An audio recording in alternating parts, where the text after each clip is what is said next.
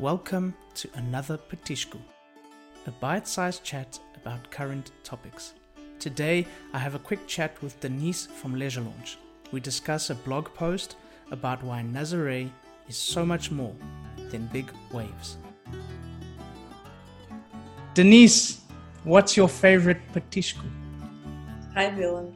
Hello. My favorite Petisco is Migas. Okay, tell us what Migas are, or Migas is. Migas is considered a side dish. It can be made with cabbage or turnip leaves.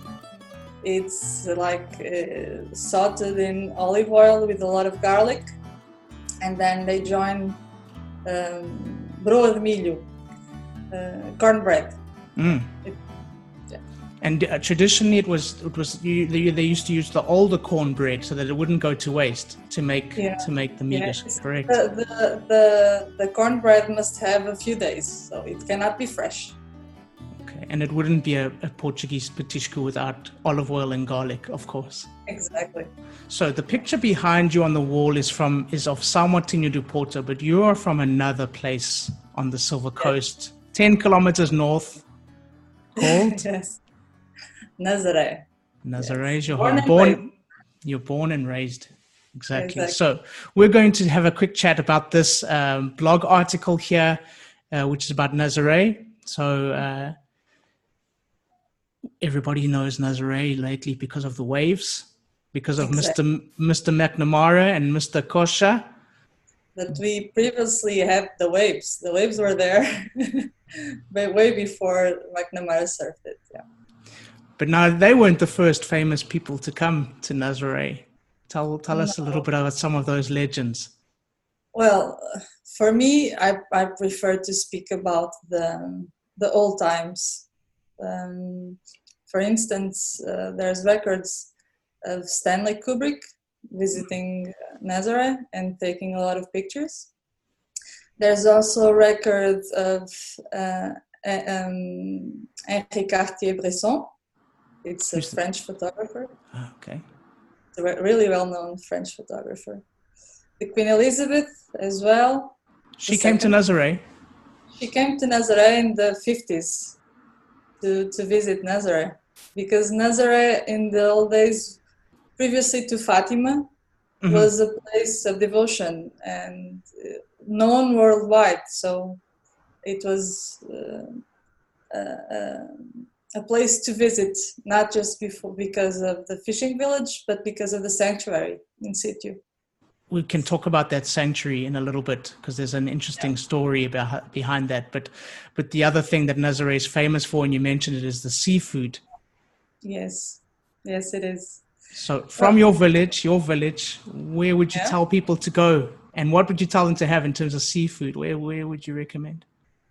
Well, it really depends above the experience that the people want to have. For instance, if you want to have an experience that's not just the food is really good, but the environment itself, you can go to Maria do Mar, for instance. Yes. There's also a lot of new modern taverns that has a really good vibe and really good petiscos. There's also, for example, Casa Pires in situ next to the sanctuary, but that's more for sardines. It's more to eat sardines. Casa Pires is amazing. There's a lot of them. Aficion also, Sitiado, Aqui del Mar. Aqui del Mar is fully seafood, but it's a different concept of what's tradition in Nazaré. And then you have plenty of them. You have Celeste, for instance. McNamara loves to eat in Celeste. It's down in the beach of Nazaré. There's so many varieties, so it's just a matter of choosing. We spoke about Casa Pires and being next to the sanctuary. That sanctuary is beautiful. It was one of the first things. I lived in Nazaré for a while, and I lived very close to the sanctuary up at Situ, and I used to go in the mornings and have my coffee and my pastel nata looking at the sanctuary building, and it's beautiful, but there's a very interesting story behind the building, that the whole story and the history up there, isn't there? Yes, it was Dom Fuas Roupinho. Okay. I think it was around the 12th century. Dom Fuas Roupinho was an alcaide. I don't know how it's translated it was a noble Portuguese man that was in Porto de Mós, and he decided to go hunting through his lands, and it came near to the sea, and then he saw a deer, and when he saw that deer, supposedly was the evil mask in the form of an animal. He started to chasing him, and it chased him through a lot of time.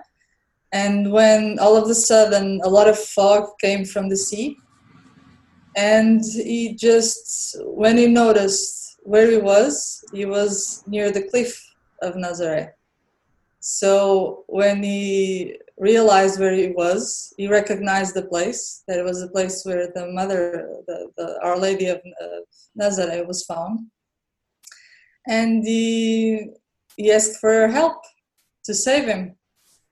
And when he did that, the horse stopped immediately, and he stand on his two back feet, and he was saved, he and the horse.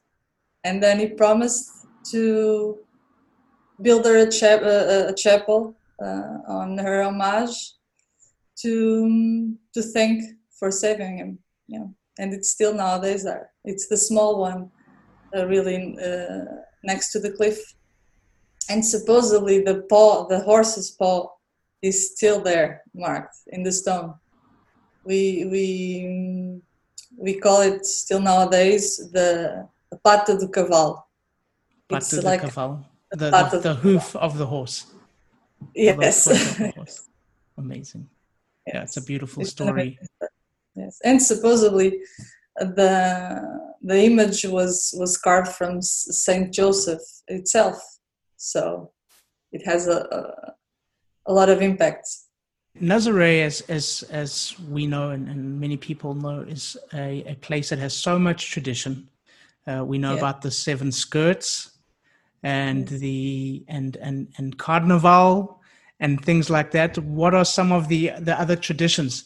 But I know that. The seven skirts has got something to do with the woman would be waiting for their husbands while they were out to sea, and they would sit on the skirt, and the other skirts they would pull over their shoulders to stay warm. But there's more to it, isn't there?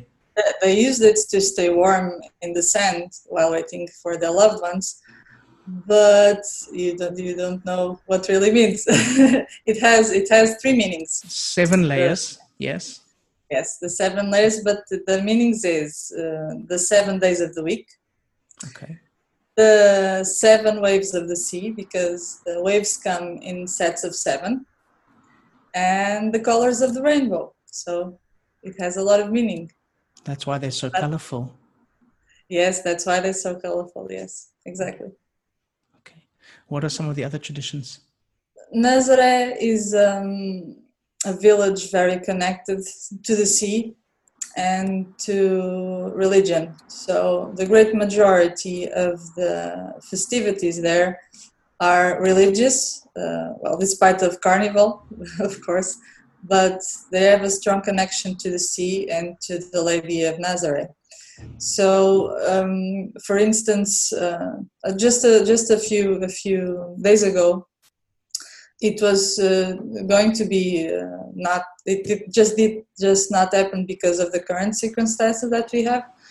But there's a tradition where there's a parade that they do from the sanctuary of Sitiado to Paraiso da Vitória, that we call Senhora da Vitória, the Senhora da Vitória Day, where the people of Nazaré with their horses. It's a horses parade. They go 3 times around the sanctuary, and then they go to Senhora da Vitória and spend there the day and they go to the sanctuary there, and they eat and they drink and they spend the day in Vitória, in Paredes beach. And then when they return at the end of the day to Nazaré, they need to go around again the sanctuary 3 times by horse. Oh, okay. Yeah, it needs to be 3 times. And then they go to Nazaré beach, and then they spend there the rest of until night. They do the parade and they go to the bars and coffees and they drink and they eat and everyone's happy. It's basically, but there's plenty of festivities. There's also one that you call the Festa do Mar, where the boats go to the sea and do a parade with the boats. And homage to the Lady of Nazaré as well. Nazaré, I've been there for some of the festas and the traditions and the parades, and it's always so happy and festive, and like you said, a lot of food and a lot of drink and a lot of joy. Yes, that's basically it. Well, where there's food and drink, everyone's happy. Denise, thank you so much. We're going to we'll put a link in the show notes so people can read more about your village and your hometown. They need to visit it. Only if you visit, you can really understand the feeling of being in Nazaré, and the people in Nazaré are really, really warm, and they all treat you like querido or amiga, or they're really, really friendly. Querido is basically sweetheart. Yes. Amiga is my friend. Or amor. Or amor, my love. Love. Thank you, Denise. And okay. I'm going to let you call it. Okay, that's a wrap. So. Thank you. It was really nice. Follow the link available for the full blog article about Nazaré. Please subscribe, share with your friends, give us a thumbs up, and be sure to leave a comment or review. We'd love to hear from you. Welcome to The Simple Life.